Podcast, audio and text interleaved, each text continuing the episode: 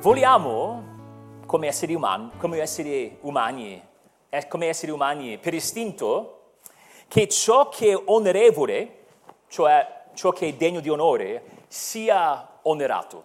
Fa parte di chi siamo.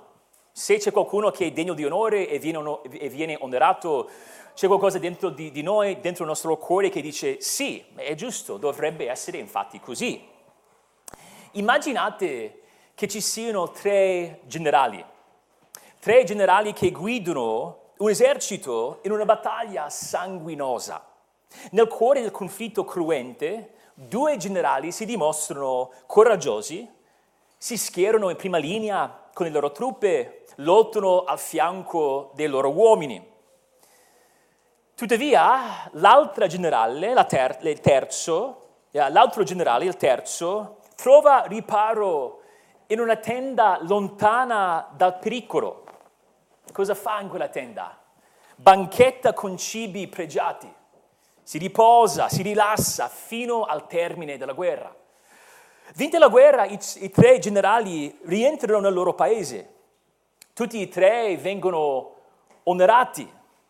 C'è una parata massiccia ci sono discorsi tenuti da, da persone di, di spicco, governanti, governanti più stimati del paese. Vengono dati tutti e tre delle medaglie per riconoscere il loro eroismo. Assistendo a questa scena, il fatto che quel fannulone, quel terzo generale, quel, quel generale vigliacco, viene onorato, fa qualcosa nel nostro cuore, non va giù. Dice, ma non dovrebbe essere così. Non è come gli altri due generali. Infatti ci infastidisce perché tocca qualcosa di profondo nel nostro cuore. Sappiamo istintivamente che c'è qualcosa di sbagliato quando una persona disonorevole, cioè non degna di onore, viene onorata. Cioè quando qualcuno viene ingiustamente lodato o celebrato, noi diciamo mm, c'è qualcosa che non va. Lo stesso sentimento, ad esempio, è presente quando un atleta vince una gara, poi viene pre- premiato e, e dopo, in un momento successivo, scopriamo che ha barato per vincere. Non era degno di essere premiato, è stato premiato e, e c'è qualcosa di profondamente sbagliato in quello. Non esiste un essere più degno di onore di Yahweh. E se vogliamo capire questo testo, dobbiamo capire che Yahweh non è come il terzo generale che si nasconde nella tenda lontana dalla battaglia, lontano da, dal pericolo.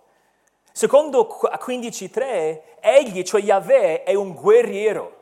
E secondo 14.14, 14, combatte per il suo popolo.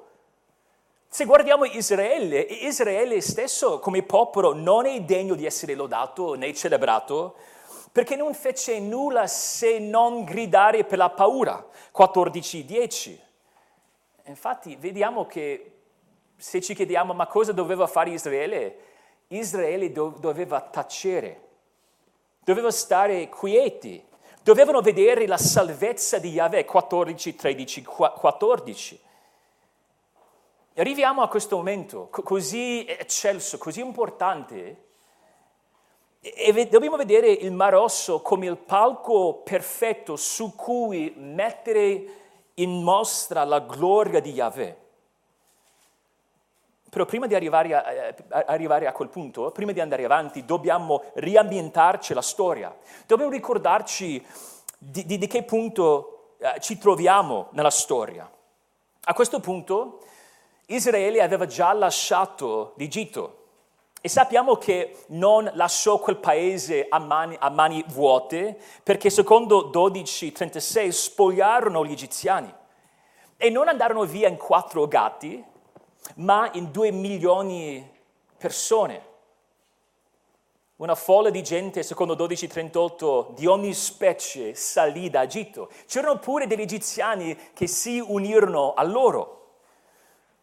Però mentre il, il popolo di Dio andava in un modo vittorioso, lieto di andare via da quel paese, dall'altro canto c'è, lasciarono alle loro spalle una scena molto diversa.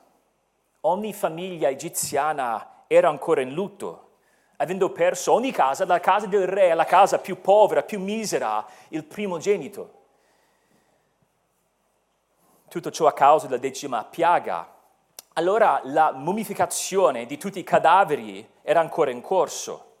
12.12 ci dice che il Signore in quel momento aveva sconfitto il faraone, sì, ma insieme al faraone tutti gli dei di Egitto.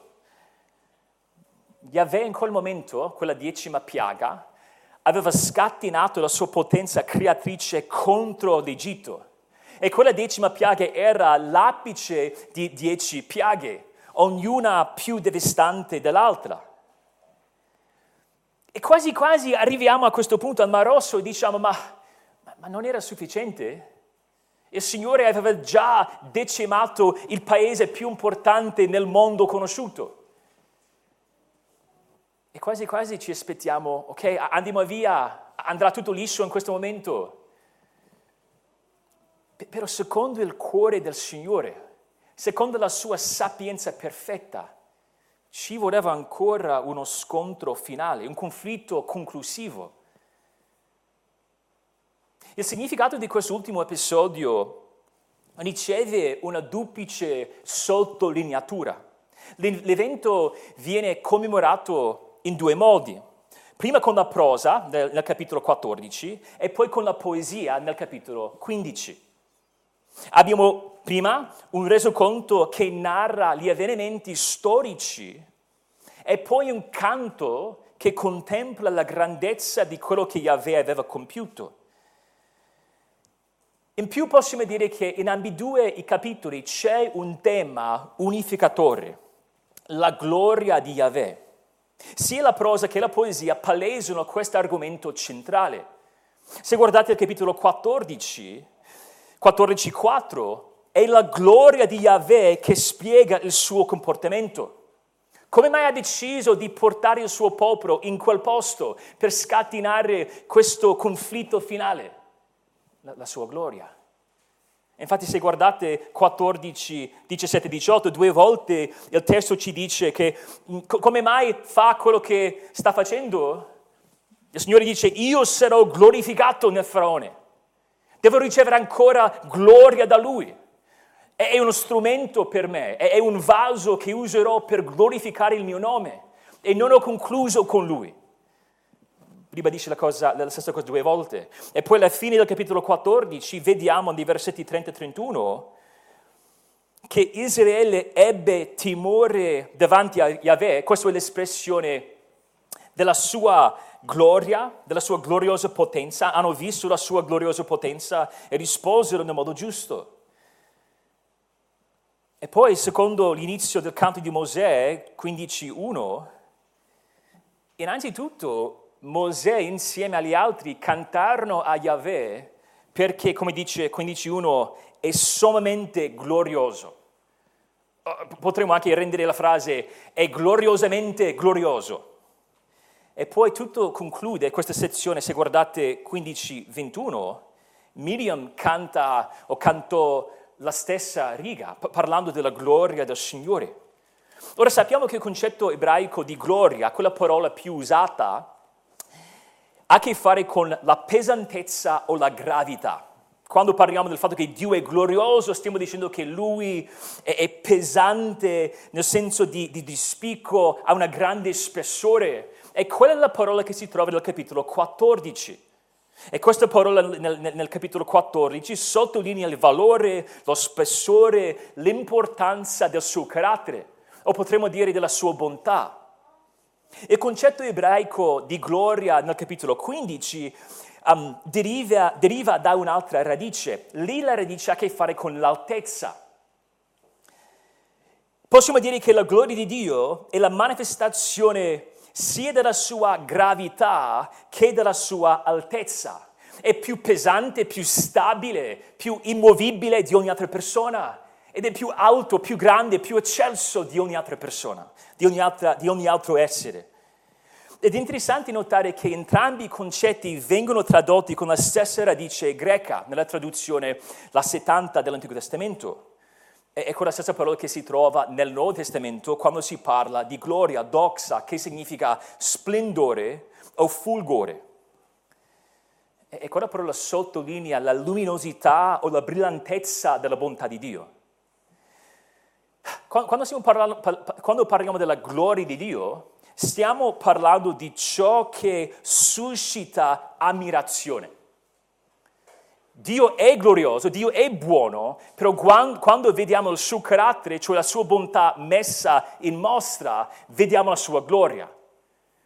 Ecco il motivo per cui è utile parlare di bellezza. Possiamo dire, come abbiamo già detto in altri studi, la gloria di Dio è la bellezza del traboccare della sua bontà. E qui vediamo la sua bontà in tantissimi modi. È un palco su cui si vede la gloria di Dio. Ora, oltre a trattare lo stesso evento secondo due generi letterari diversi, pur avendo un, un, un unico tema, la gloria di Yahweh, possiamo distinguere questi due capitoli in un altro modo e questo sarà lo schema dello studio. Nel capitolo 14 vediamo che l'enfasi si pone sul fatto che Dio stesso è radicalmente dedicato alla gloria di Dio, cioè Dio si dedica alla sua propria gloria. Vediamo che Dio combatte per la sua gloria, Dio è pronto a glorificarsi a tutti i costi. E poi nel capitolo 14 vediamo che l'enfasi si pone sul fatto che il popolo di Dio riconosce la gloria di Dio, dovrebbe riconoscere la sua gloria. Allora iniziamo nel capitolo 14, ovviamente prendendo pure la fine del capitolo 13. Ecco come possiamo intitolare questa sezione. Dio si dedica alla gloria di Dio.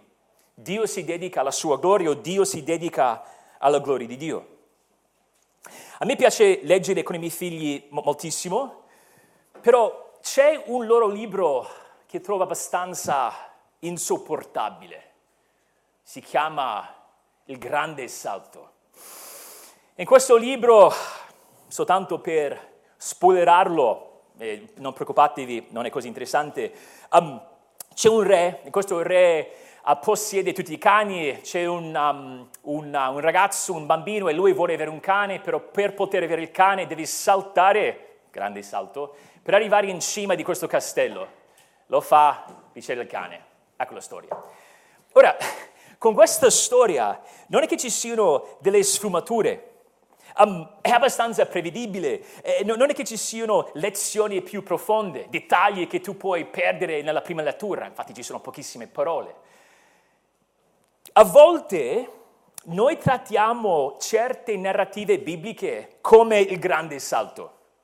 Diciamo, vabbè, Esodo, sì, sappiamo come va a finire, c'è il Mar, il mar Rosso, sì, ovviamente sappiamo co- come va a finire, um, mi ricordo benissimo la storia, io, io so tutto, è vero che questa parte rappresenta la parte più conosciuta del libro dell'Esodo, però sbagliamo se pensiamo di, di aver già approfondito o sviscerato fino in fondo questa storia. Questo approccio, come il mio approccio al grande salto, rischia di interagire con il testo biblico in modo superficiale. Magari ricordiamo questa storia così. C'era la decima piaga e a un certo punto il faraone ha detto dai, non mi va che loro vanno via, vado a inseguirli e provo a fermarli e poi non era in grado di farlo. E tutto ciò è vero, però c'è una parte che non include quel riassunto che è essenziale a capire la storia. Dobbiamo capire che in teoria Israele avrebbe potuto evitare questo scontro finale. Loro sarebbero potuti andare avanti senza tornare indietro. Però all'inizio del capitolo 4 c'è un dettaglio importantissimo e affascinante. Fu Yahweh stesso a dirgli di tornare indietro. Quindi tutto quello che stiamo vedendo è, è un atto che proviene, che parte dal cuore del Signore. È Yahweh stesso che provoca quest'ultima battaglia. Però prima di arrivare al capitolo 14 dobbiamo guardare la fine del capitolo 13. In questi versetti, sto guardando 13, 17 e 22, vediamo la premura di Yahweh per il suo popolo. Loro erano appena partiti dalla casa di schiavitù, erano già in viaggio, um, essendo partito da Ramses, che si trovava in Goshen, nel nord-est del Basso Egitto, uh, se avete presente la geografia di, di Egitto, all'est del, uh, del delta fluviale, per poi arrivare a Sukkot. Poi viaggiarono ad est verso il, des- il deserto di Sur. Yahweh non condusse, come il testo ci spiega, il suo, po- il suo popolo lungo mare per attraversare il territorio dei Filistei, benché fosse il percorso più diretto. E anche se loro, secondo il versetto 18, 13-18, partirono equipaggiati, difficile sapere se si tratta di essere armati, cioè con armi, oppure equipaggiati in un altro modo, però erano equipaggiati, però non erano minimamente pronti a fronteggiare un popolo guerresco che erano, loro erano operai, non avevano il minimo addestramento militare. Allora vediamo già in questo modo il Signore sta dicendo, voi siete il mio popolo e io mi, prendo, mi prenderò cura di voi. Il Signore non ci manda più di quanto possiamo affrontare. Vuole forgiare la pietà nel suo popolo senza distruggerlo. Allora vediamo la premura del nostro Signore in questi passi iniziali. E poi, secondo il versetto 19, um, c'era la presenza delle ossa di Giuseppe. Il fatto che c'erano queste ossa con loro era un monumento alla fedeltà di Yahweh, perché il versetto um, 19 riporta Genesi 50, 25, perché Giuseppe, quando diede quel comando, era un'espressione della sua fede. Dio per certo vi visiterà allora portate via da qui le mie ossa, Genesi 50, 25. Giuseppe morì sapendo con certezza, so che voi andate via, so che ci sarà una terra promessa, so, so che ci saranno promesse adempiute.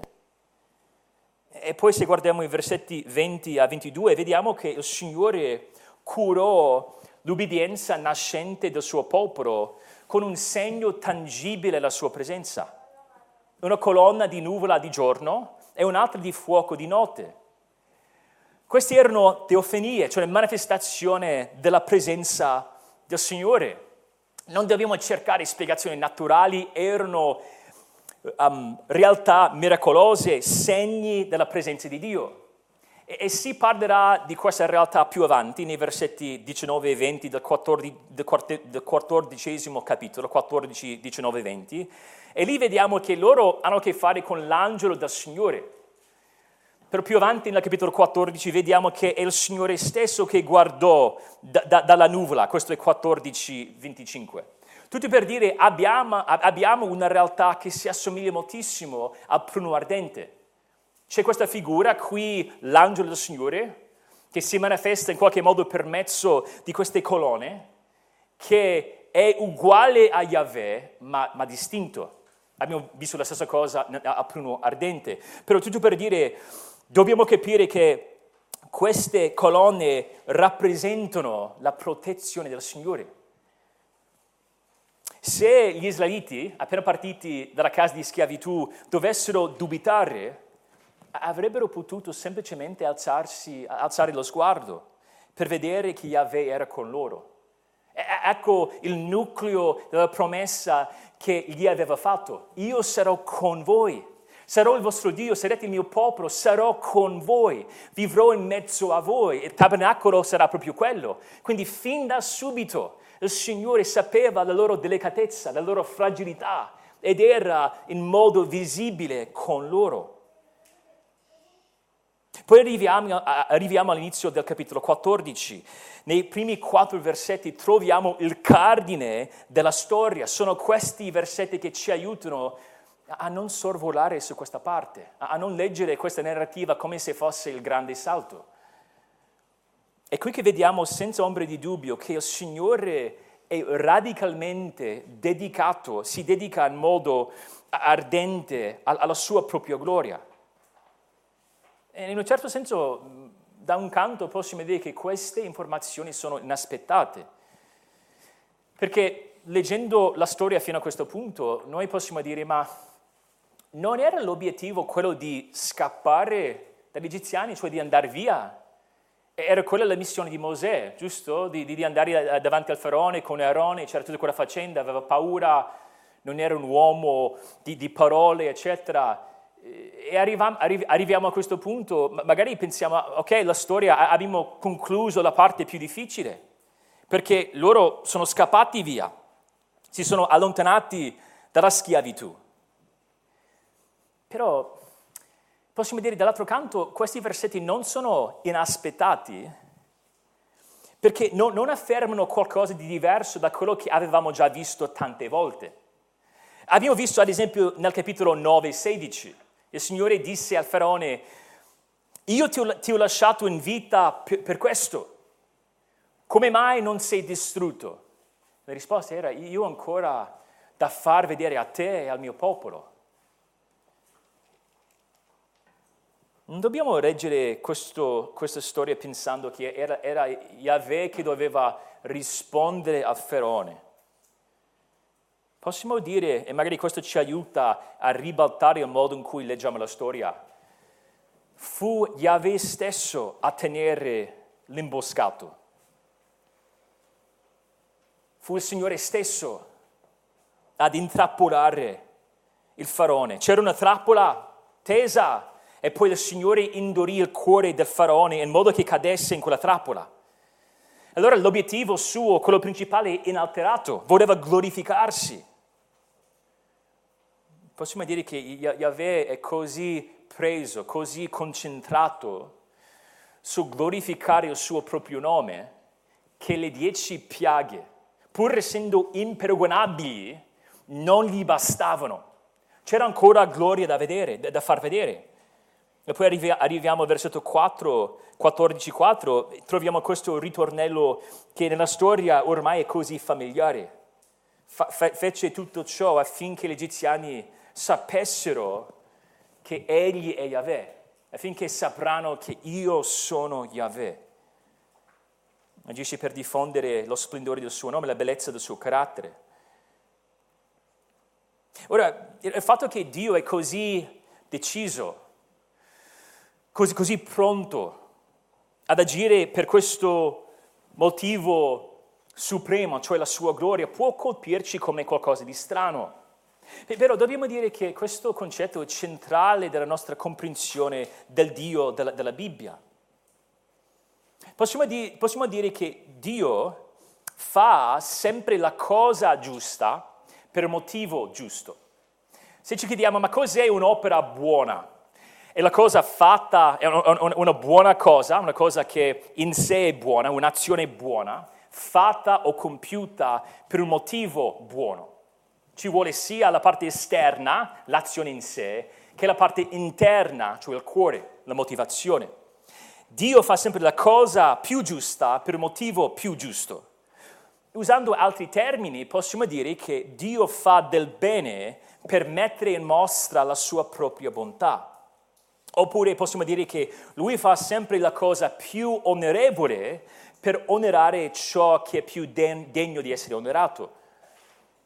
Ora, se pensiamo a quell'illustrazione iniziale, questi, quattro, scusate, questi, questi tre generali, se i due generali eroici della nostra illustrazione agiscono solo per il loro proprio onore, cioè la loro propria gloria, c'è qualcosa che non va diciamo che pur essendo eroici sotto certi aspetti, sono egoistici, superbi, cioè lottavano per se stessi, c'è qualcosa che non va perché fecero una cosa buona, però il motivo non era quello più importante. Ecco il motivo per cui pensiamo a un generale buono, pensiamo a qualcuno che lotta per la patria, lotta per i principi, i valori della sua civiltà.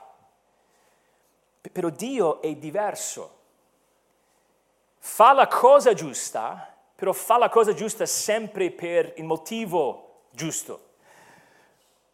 Dio in questo senso possiamo dire che agisce per onorare la cosa più degna di essere onorata, cioè se stesso.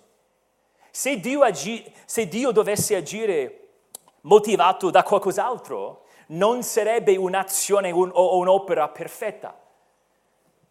Dio fa sempre azioni, compie sempre azioni buone per, onore, per l'onore del suo nome.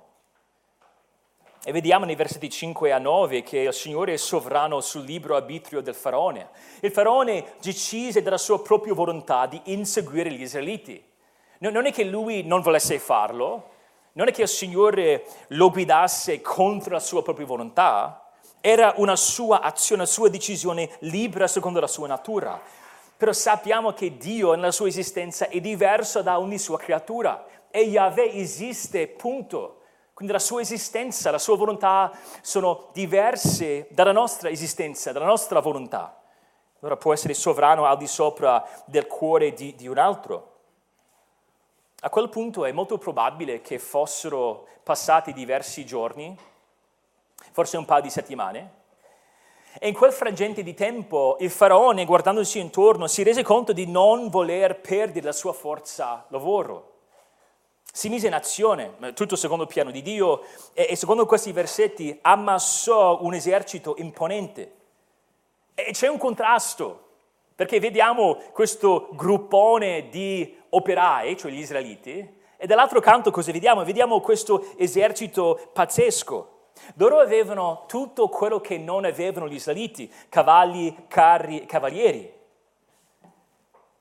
Gli israeliti, dal loro punto di vista, cosa facevano? Gli egiziani stanno pensando, ma loro stanno lì a girovagare in modo confuso nel deserto. Loro dovevano andare via, insistevano così tanto, ora sono lì nel deserto e non sanno nemmeno cosa fare. Loro sono per noi un bersaglio facile. Ecco la scena. Iniziano nel versetto 10, i versetti 10 a 18, vedendo l'avanzamento degli egiziani, e per loro ora guardiamo dall'altra prospettiva, gli israeliti pensarono, ah, ecco i nostri ex maestri. E loro, secondo il versetto 10, erano paralizzati dalla paura e gridarono a Yahweh. Ora, questa non è la prima volta che gridarono nell'Esodo. Prima avevano gridato a causa della fatica della schiavitù, a causa dell'oppressione in Egitto. 2.23, in altri momenti abbiamo visto questo, però il Signore aveva udito il loro gemito, i loro, il, il, i loro gemiti. Però, secondo il versetto 10, si scordarono momentaneamente di quel fatto. Non pensarono alla fedeltà del Signore nel passato. E gridarono come se Yahweh non, non avesse risposto attivamente alle loro, alle loro grida di aiuto. benché avessero assistito alle dieci piaghe, benché non, non molto prima avessero messo il sangue dell'agnello sugli stipiti delle loro porte, in modo che Dio passasse oltre le loro case, avevano paura. Da, da, un lato possiamo dire che è comprensibile, però se guardiamo le parole che escono dalle loro bocche, capiamo che non si tratta semplicemente di, un pau- di una paura diciamo, normale o umana, fisiologica. Stiamo parlando di incredulità. Vedendo le forze egiziane, pensano tra sé e sé, ma questo è t- qualcosa di troppo grande per il Signore. Dobbiamo ricordarci, c'erano le, le colonne, giusto? C'era la presenza visibile del Signore. E forse, se proviamo a metterci nei loro panni, forse covavano nel loro cuore delle aspettative della vita fuori o riguardanti la vita fuori di Egitto, che non erano basate sulle promesse di Yahweh. Forse davano per scontato che il viaggio sarebbe stato facilissimo, forse davano per scontato che sarebbe stato facilissimo arrivare nella terra promessa. Un gioco da ragazzi senza intoppi che, che, che sarebbe andato tutto liscio. Però Yahweh gli aveva promesso la sua potente presenza, ma non la perfezione in questa vita. Dissero in sostanza a Mosè nei versetti 12-13, te l'avevamo detto, lo sapevamo, ne abbiamo già de- l'abbiamo già detto un'altra volta, vol- quelle prime volte che tu, avevi, tu eri andato davanti al faraone che sarebbe stato meglio che rimanessimo. Ora hai visto? Era meglio non andare, era meglio non rischiare. Era meglio restare così come eravamo. E guardando le loro espressioni di confusione, possiamo dire che spesso la confusione incredula si concretizza in due modi. Inizia con l'esagerazione. Loro dicono, queste parole sono molto pesanti, mancano, mancavano forse tombe in Egitto e per loro erano già morti. Non c'era un forse, vediamo come va, erano già morti e davano per scontato che sarebbero stati uccisi. Però in realtà, secondo 14.5, il, fara- il faraone voleva riaverli come schiavi. Quindi quello che temevano non rappresentava nemmeno la realtà. E questa tendenza di esagerare, cioè di interpretare in modo er- uh, erroneo qui il futuro, può verificarsi anche per quanto riguarda il modo in cui interpretiamo il passato. Perché tra non molto tempo, secondo i numeri 11, loro diranno noi ci ricordiamo dei pesci che mangiavamo in Egitto a volontà, dei cocomeri, dei, mel- dei meloni, dei porri, delle cipolle, dell'aglio. La sordità più totale. Però quando ci prende quella confusione incredula, intendiamo, eh, eh tendiamo ad esagerare in questo modo. Però oltre all'esagerazione, c'è una riduzione. In questo senso riduciamo le possibilità a solo due. Diventa una valutazione semplicistica, cioè bianco e nero. Loro, presi dalla paura, vedevano soltanto due opzioni. O moriamo qui o serviamo gli egiziani. E, spesso queste due tendenze, cioè l'esagerazione e la riduzione due, possi- a due possibilità, vanno di pari passo. E succede così nel nostro cuore. Creiamo una situazione in cui ci sono soltanto due poli estremi, ci sono soltanto due estremi, due opzioni.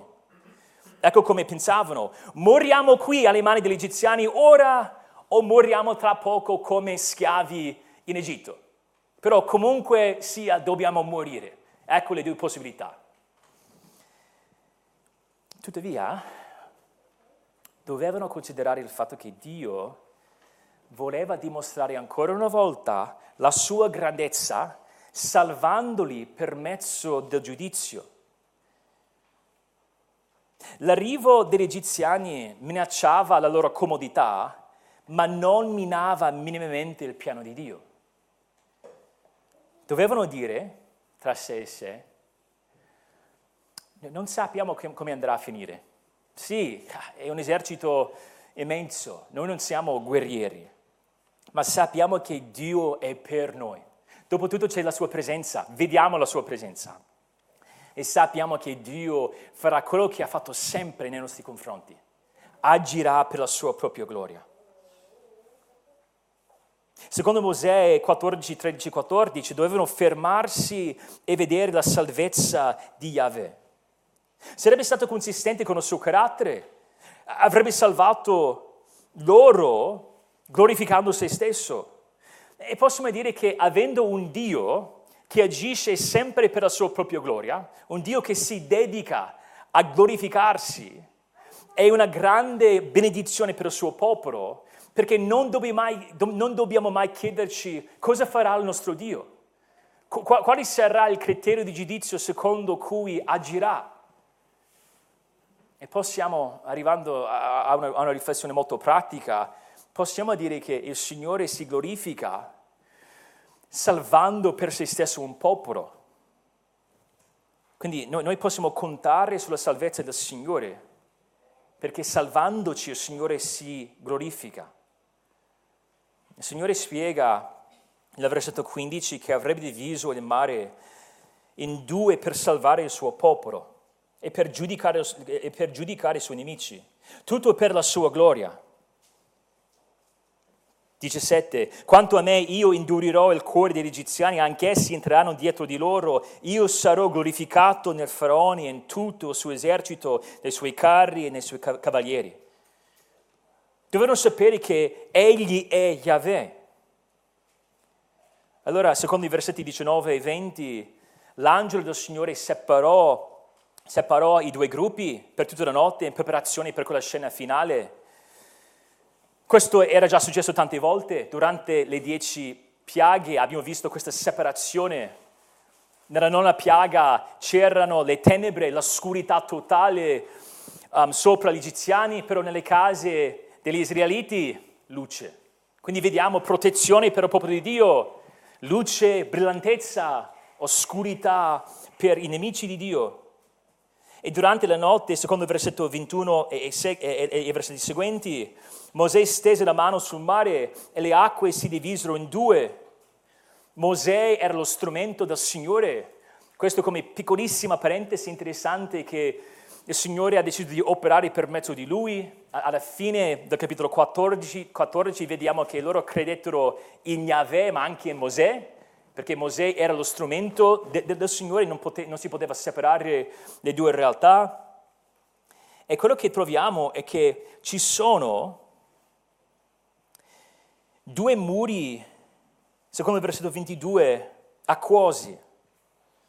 Sulla destra e sulla sinistra c'erano dei muri, muri di acqua, no, no, non onde, però muri. E se vogliamo provare a immaginare la quantità di acqua, dobbiamo capire innanzitutto che si tratta di una folla di due milioni di persone. Quindi per poter percorrere quella terra asciutta ci voleva uno spazio no, no, no, non piccolo, non ridotto, grande. Allora dobbiamo immaginare, benché il testo non ci dica la grandezza, l'altezza, la portata di questi muri, dobbiamo per forza immaginare dei, dei muri alti, grandi. E magari se possiamo immaginare l'avvicinarci a un palazzo alto e se ti metti proprio sotto quel palazzo e poi guardi in alto, ed è lì che magari cogli in qualche modo la, la vera grandezza, altezza di, di quel palazzo. Loro camminavano sulla terra asciutta e vedendo questi muri d'acqua avrebbero visto segni della fedeltà, della forza del Signore. Ora possiamo dire tantissime cose su questo testo, però vogliamo notare due, due cose. Prima vogliamo notare che è l'opera diretta di Yahweh. Abbiamo già detto che il Signore si servì di Mosè come canale, come strumento, però era l'opera diretta di Yahweh. Guardate il versetto 24. E la mattina verso l'alba, dalla colonna di fuoco, dalla nuvola, il Signore guardò verso il campo degli egiziani e lo mise in rota, cioè Yahweh stesso che agisce. È stato lui stesso a creare questo panico, questa confusione totale. Loro erano lì, provavano a inseguire um, gli israeliti, però loro non potevano muoversi. C'era questa confusione terrorizzante. Guardate il versetto 25, subito dopo. Tolse le rotte dei loro carri e ne rese l'avanzata pesante, tanto che gli egiziani dissero, fuggiamo davanti a Israele perché il Signore, cioè Yahweh, combatte per loro contro gli egiziani. Ecco l'adempimento di quello che il Signore voleva. Voleva che loro sapessero che Egli era diverso dai loro dei e loro stessi erano in grado di capire che questo non è qualcosa di umano, qualcosa di naturale. È Yahweh che combatte per loro. E poi nel versetto 27, se guardate proprio l'ultima frase, dice Yahweh percepitò così gli egiziani in mezzo al mare. Fu il Signore ad affogare l'esercito egiziano. Quindi è l'opera diretta di Yahweh, allora dobbiamo vedere la sua potenza, la sua forza. E poi c'è questa distinzione. L'abbiamo già visto con la protezione dell'angelo del Signore, però possiamo anche dire che c'era giudizio per gli egiziani. In modo molto breve, guardate la fine del versetto 28, non ne scampò neppure uno. Devastazione totale, vittoria completa. Però per gli israeliti era salvezza. Salvezza come? Sulla terra asciutta più volte vediamo questa frase terra asciutta e dobbiamo immaginare una cosa impossibile. Dobbiamo immaginare di stare davanti al lago di Garda, al lago di Como e pensare muri d'acqua e di camminare nel, nel mezzo. È una cosa impossibile, impensabile, però erano lì a camminare sulla terra asciutta. Di nuovo, non un piccolo percorso, ma, ma un'autostrada di salvezza. E Dio divise le acque come aveva fatto il terzo giorno della creazione. Il terzo giorno della creazione apparse l'asciutto. In quel giorno di salvezza il creatore ricreò per se stesso un popolo facendo apparire l'asciutto per salvare il suo popolo. E questo riprende un tema che vediamo ovunque nell'Esodo. È il Dio creatore che agisce in questo momento per ricrearsi un popolo. Le forze naturali, le, le acque, il vento, la terra stessa appartengono a Lui e può gestirli, può, usir, può, può usarli come vuole, perché sono i suoi strumenti. Come possiamo essere certi che arriveremo fino alla fine? Noi siamo pellegrini, non la, questa non è la nostra casa. Come possiamo essere certi che la salvezza che il Signore ha iniziato la, la porterà a compimento? Il nostro Dio può fare l'impossibile. Per il nostro Dio salvare il suo popolo non era mai qualcosa che veniva messa in discussione. Era sempre e completamente e assolutamente in grado di portare il suo popolo in salvo. E quando siamo tentati di dubitare della sua potenza per farci crescere in Cristo, per santificarci, sono cose che sappiamo che vuole fare perché sono cose che ha rivelato nella sua parola. Quando dubitiamo della sua capacità di, di fare quelle cose, in modo molto pratico possiamo pensare a quella terra asciutta. Il suo popolo camminò sulla terra asciutta e ogni passo su quella terra era segno del favore e della grazia immeritata del nostro Dio.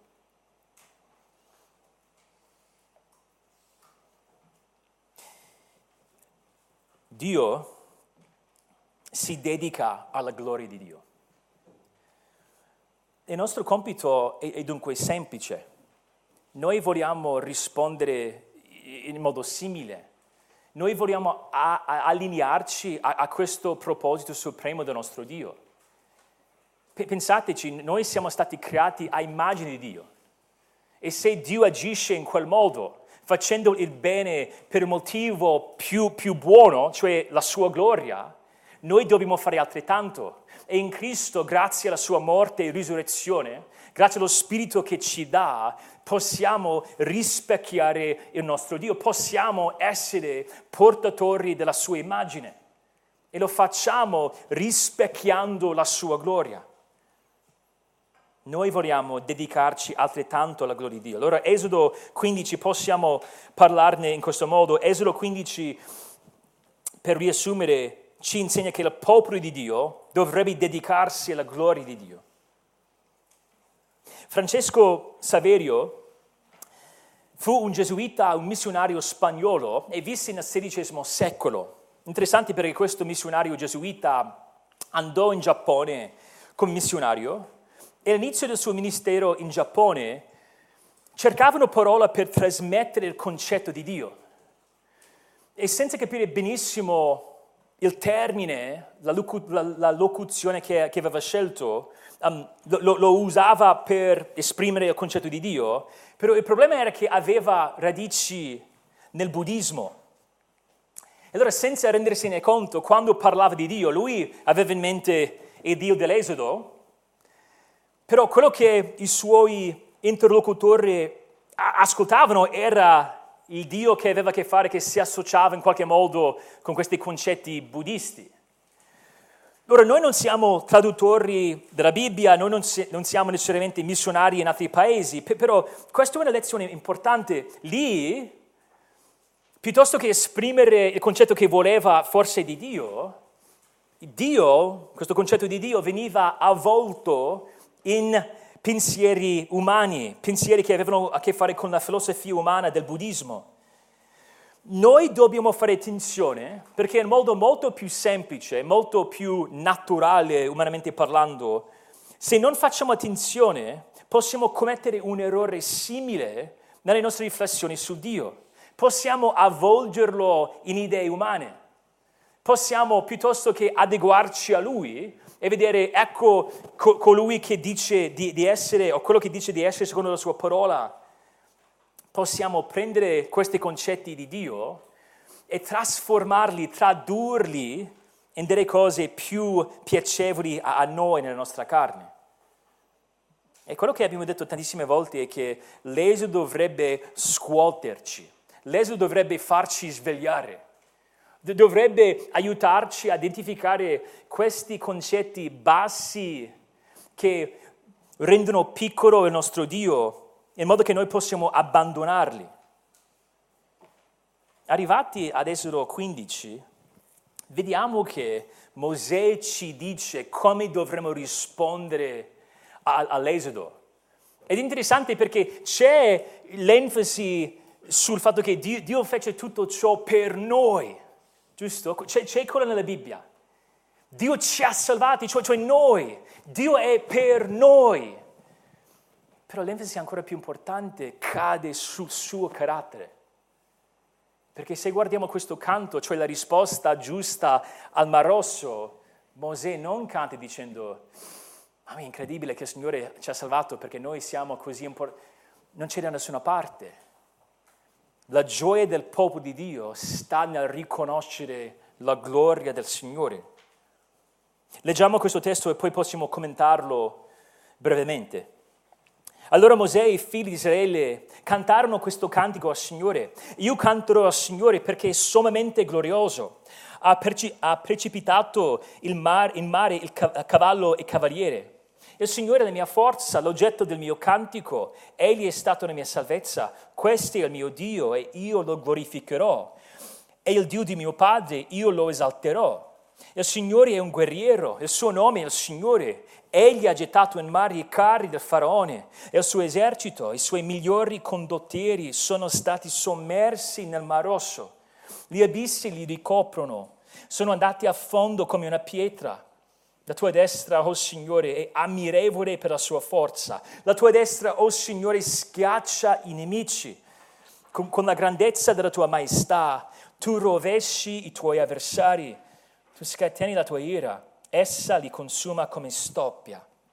Al soffio delle tue narici le acque si sono ammucchiate, le onde si sono rizzate come un muro, i flutti si sono fermati nel cuore del mare.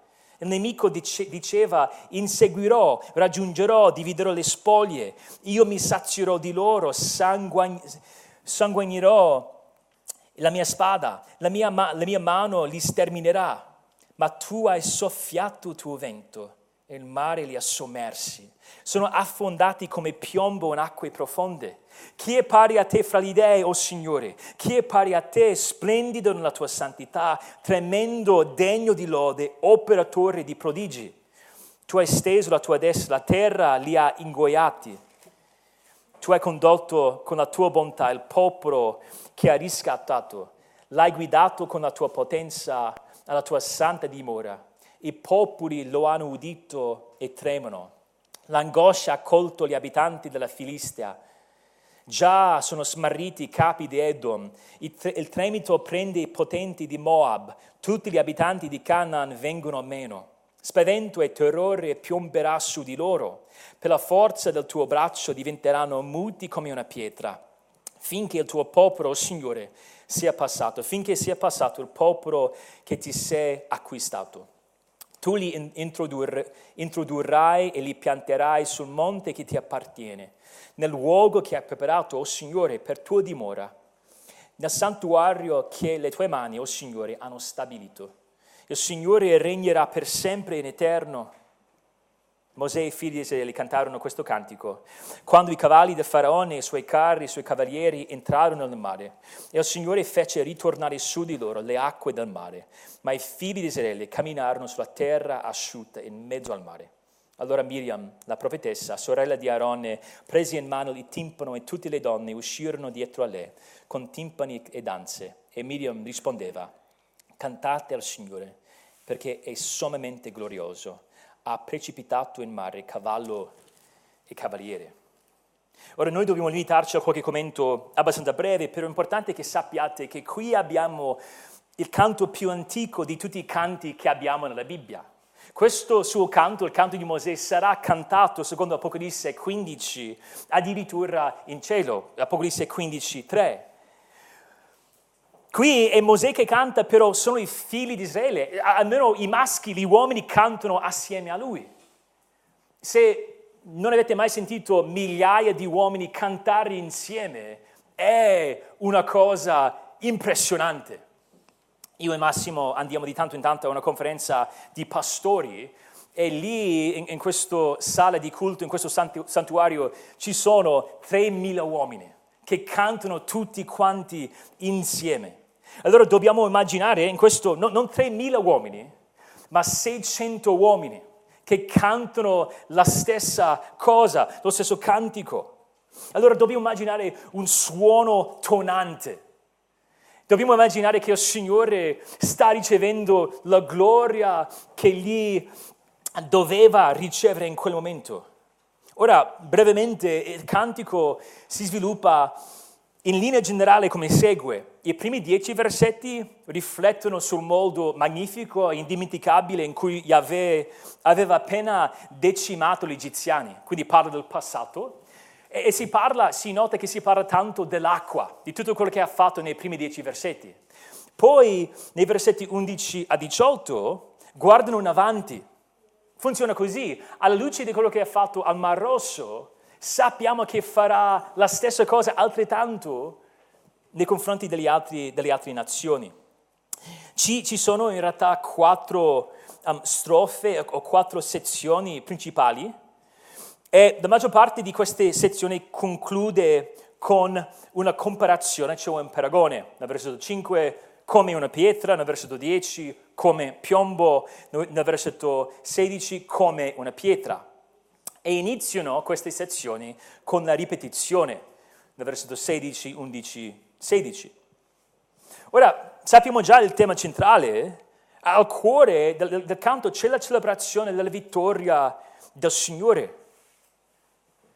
Il popolo, questo, il popolo di Dio questo, a questo punto è preso innamorato di, di, questo Dio che agisce così potentemente per salvare, per proteggere, per stabilire il suo popolo.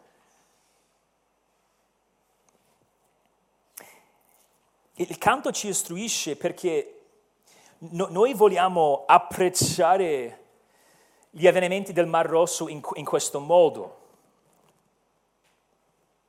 I due generali se torniamo su quell'illustrazione iniziale, loro erano onorati con una parata, con discorsi e con medaglie, però noi possiamo glorificare il Signore quando abbiamo un cuore che gioisce nel suo carattere. Noi vogliamo avere un cuore cantante, noi vogliamo essere persone stupiti, sbalorditi dalla sua grandezza. Vediamo la sua potenza e la sua potenza dovrebbe colpirci dovremmo, dovremmo rimanere colpiti e poi vediamo che con la sua potenza la usa per il nostro bene, per amore di noi. Quindi dobbiamo essere colpiti e poi ammorbiditi e tutto ciò dovrebbe portare o provocare in noi un cuore gioioso e cantante. Prima vediamo nei versetti 1 a 5, molto brevemente, che Yahweh è un guerriero eccelso. Non era un'inondazione inaspettata ad affogare gli egiziani, ma la mano del Signore. Vediamo che il popolo di Dio può affermare che è il mio cantico, la mia salvezza, mio Dio, secondo il versetto 2. E quella frase, Yahweh è la mia forza, il mio cantico ed è stata la mia salvezza, è importantissima perché viene ripresa, ripetuta in altri momenti importantissimi. Potete scrivere ad esempio il Salmo 118, 14, un salmo messianico che ci indirizza verso l'opera di Cristo. Isaia 12, 2 che parla dell'arrivo del regno di Dio sulla terra. Il Signore è un guerriero, il versetto 3, guerreggia per il suo popolo. Tra qualche settimana Israele avrebbe combattuto la loro prima battaglia e non sarebbero stati abbandonati a cavarsela da soli. Yahweh stesso avrebbe guidato, protetto Egitto per loro. Allora, allora do- dobbiamo fare attenzione perché l'applicazione non è, a volte la storia viene letta così, ok, il Signore è così potente che può aiutarmi a compiere la mia volontà. Io voglio fare questo, meno male abbiamo il Signore del Mar Rosso, quindi posso farlo. Quello non è l'applicazione. L'applicazione è piuttosto che il Signore porterà avanti il suo piano. Dio lotterà, Dio è un guerriero per portare avanti, per lottare, per guerreggiare per il suo popolo, per il bene del suo popolo. Però è lui stesso che definisce il bene. I versetti 4 e 5 testimoniano del, dell'opera di Yahweh. Yahweh sconfisse i migliori soldati egiziani, era una forza militare d'elite, però vediamo che gli abissi li seppellirono a comando di Yahweh.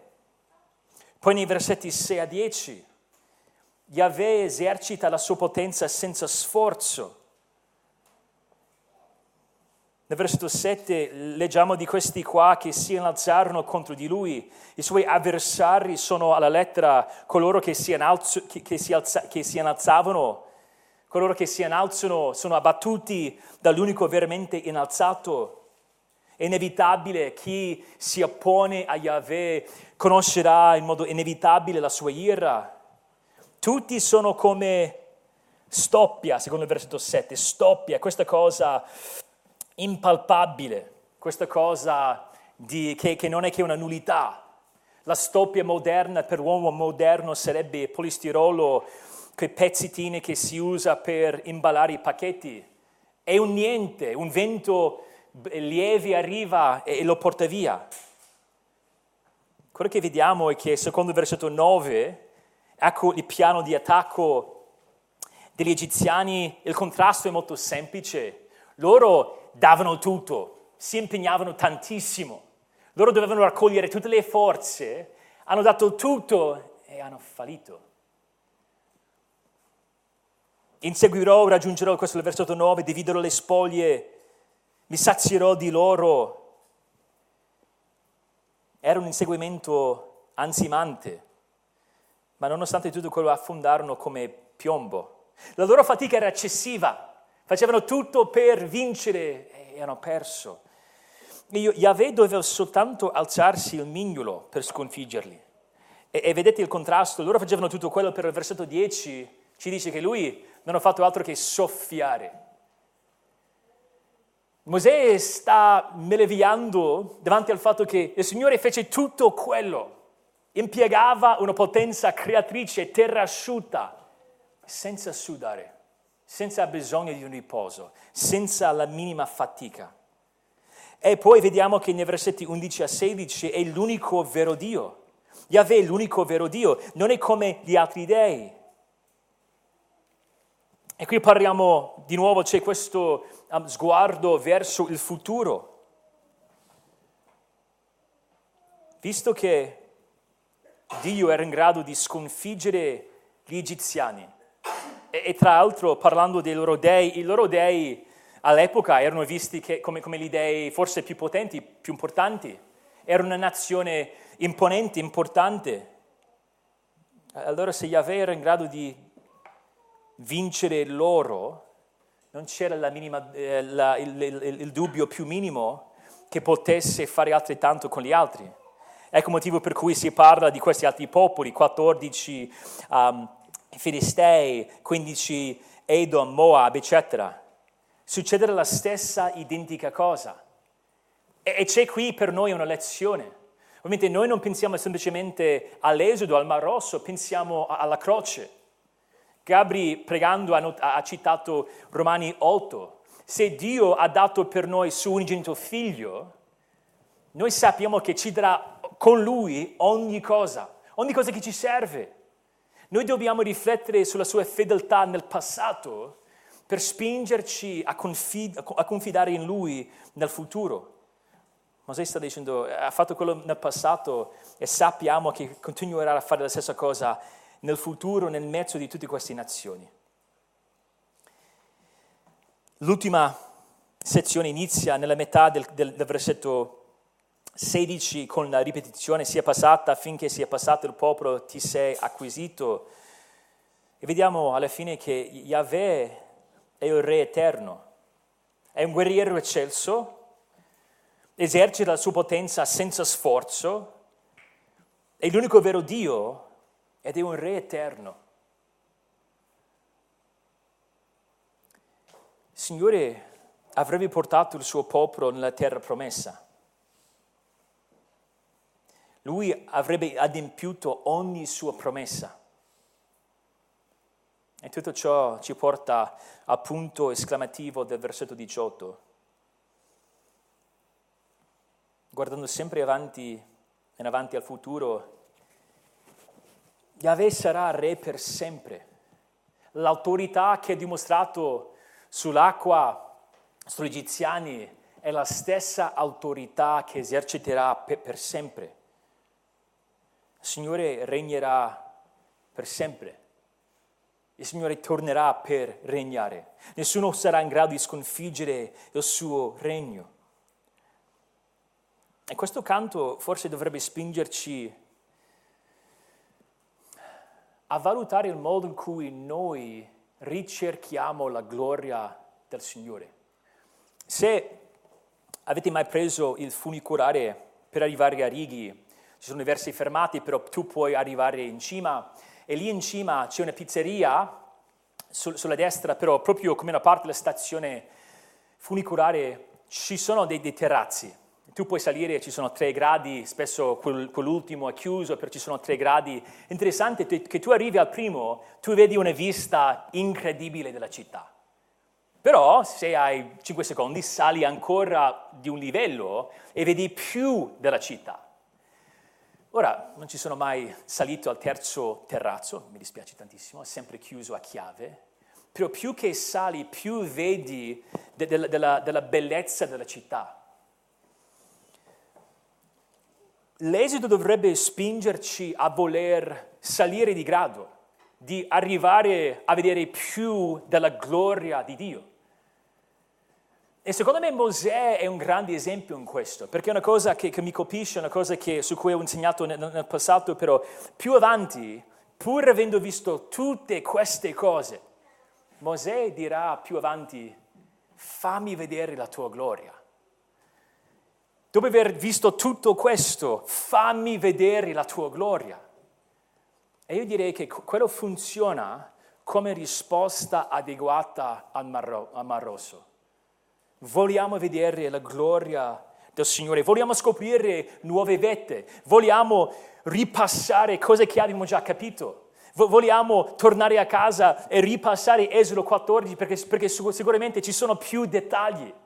Vogliamo riflettere sulla croce, perché il fatto che Dio è diventato uomo per poi morire al posto nostro dovrebbe spingerci a vedere la gloria del Signore di nuovo. Come, cosa, cosa, sarà la vita sulla nuova terra con il Signore per sempre? Com, come sarà? cosa significa che non ci sarà sole perché ci sarà la gloria di Dio? Questi dovrebbero essere gli oggetti del nostro pensiero. E se noi portiamo a casa qualcosa dall'Esodo, dovrebbe essere questo, questa preghiera. Fammi vedere la tua gloria. Oh Signore, ti ringraziamo per questo studio. Oh, sappiamo che c'è, c'è così tanto da scoprire anche in questo episodio, però ti lodiamo per Esodo 14 e 15 e prego, oh Signore, che tu possa inculcare nos- nel nostro cuore una, una fame di assaggiare la tua bontà di giorno in giorno. Non vogliamo stancarci mai di ripassare questi episodi così importanti. Non vogliamo mai smettere di, di scoprire nuove vette della tua grandezza. Benedicici perché siamo un popolo debole e fragile però sappiamo che la nostra fragilità non avrà l'ultima parola, perché tu sei il Dio che fece camminare il suo, il suo popolo sulla terra asciutta. E preghiamo tutte queste cose nel nome di Cristo. Amen.